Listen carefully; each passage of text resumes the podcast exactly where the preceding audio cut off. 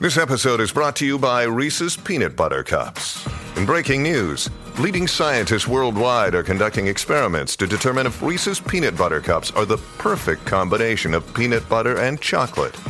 However, it appears the study was inconclusive, as the scientists couldn't help but eat all the Reese's.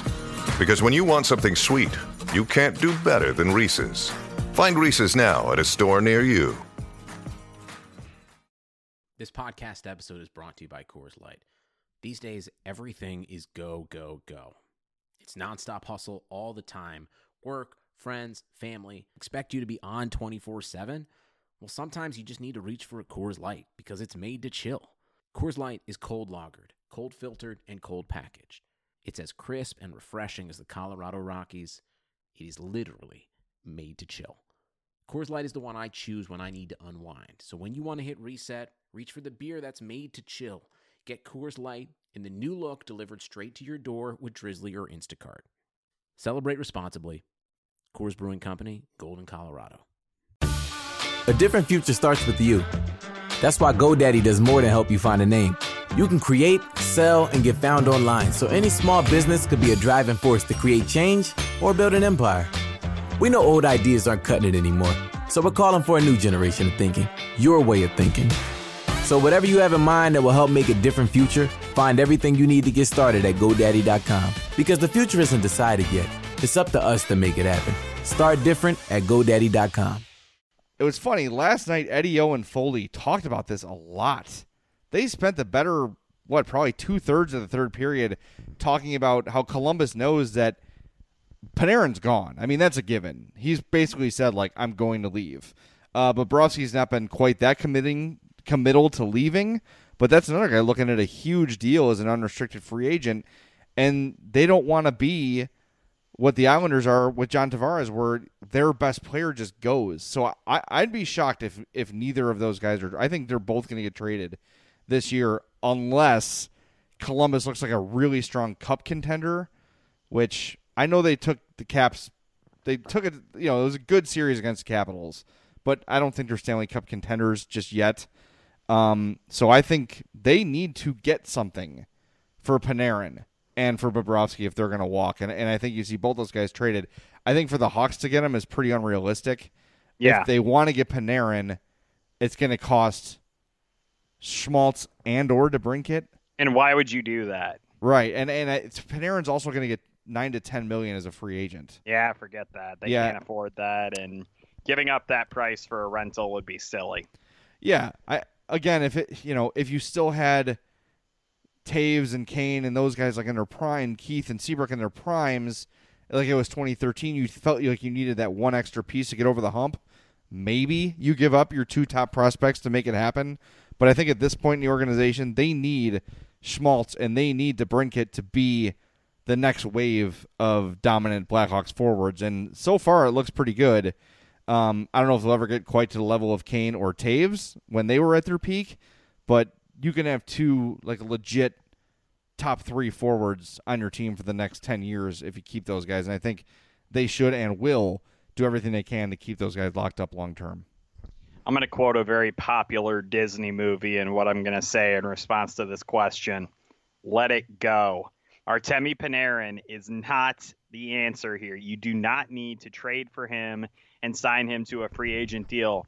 Surprisingly enough, there are other forwards in the NHL that the Blackhawks could potentially make moves and get if they really feel like they need to add another scorer. I think that the price would be too high for Artemi Panarin. I mean, I know he's obviously a very strong player, but there is a reason the Blackhawks got rid of him. It wasn't because he was a one trick pony, in the immortal words of Jay Zawaski. They gave him up because they knew they could not afford to re sign him, and they wanted cost certainty and tenure of contract in the form of Brandon Saad, and that's why they made the deal. Undoing that and trading away a player of the caliber of DeBrincat or Schmaltz to get it done would be a really silly move by Stan Bowman and one that I don't think would necessarily fit the kind of mold that he's kind of cast during this offseason, which has not been to operate with a particularly strong sense of urgency. You can't look at Brandon Manning and Cam Ward and Chris Kunitz and tell me that this team is eager and ready and willing to go out and win a Stanley Cup right damn now. To me, it indicates that they're looking for some placeholder guys, and Artemi Panarin certainly does not fit that bill. Yeah, I agree with that. I, I do think the Hawks do this to themselves a little bit by constantly trading for old players, where fans just think it's going to happen all the time. Um, Panarin's great, and he's a really good player, and I was wrong about him. I'll be the first guy to admit it. Um, but there, like you said, there's no way, there's no way they can acquire him, and even if they do, there's no way they lock him up long term. There's no way. And and look, you need, uh, aside from Schmaltz and DeBrincat, if you want to tag those guys and not trade them by any means, make them unavailable, okay, then it's going to take Jokiharju and Bo Boqvist and Beaudin, these top flight defensive prospects. To me, those five, I'll go. I'll say four. Jokiharju, Boqvist, Schmaltz, DeBrincat should be as close to untouchable for this organization as you can get. I'm not saying five years ago or six years ago they would be, but looking at the status of the organization now, I think those guys, barring a major signed, cheap, young superstar coming back, which I don't even know who that would be, um, you don't trade any of those four because they are essential to the next decade of your franchise.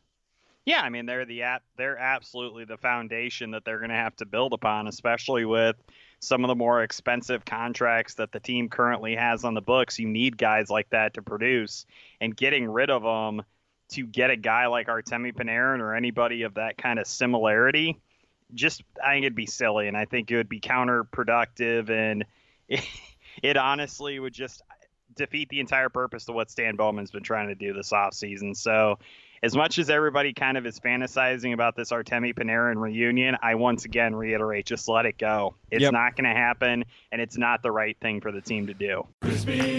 Hardee's invites you to creamy, zesty, fiery hand breaded bliss. Join us for hand breaded chicken tenders dipped in new fiery sauce, only at Hardee's. Feed your happy. Available for a limited time at participating Hardee's restaurants. Price and participation may vary. For all you foodies out there, I'm unwrapping a McDonald's steak, egg, and cheese bagel. Ooh, look at this steak. And the juice running down the side, got a little bit on the wrapper here. Mmm. And then the fluffy egg and real cheese folded over the side looking just so good. Mmm, mmm. Grilled onions and a butter bagel too. Thumbs up for McDonald's steak, egg, and cheese bagel for breakfast. Love it. Mmm. Ba ba ba ba. I participate in McDonald's.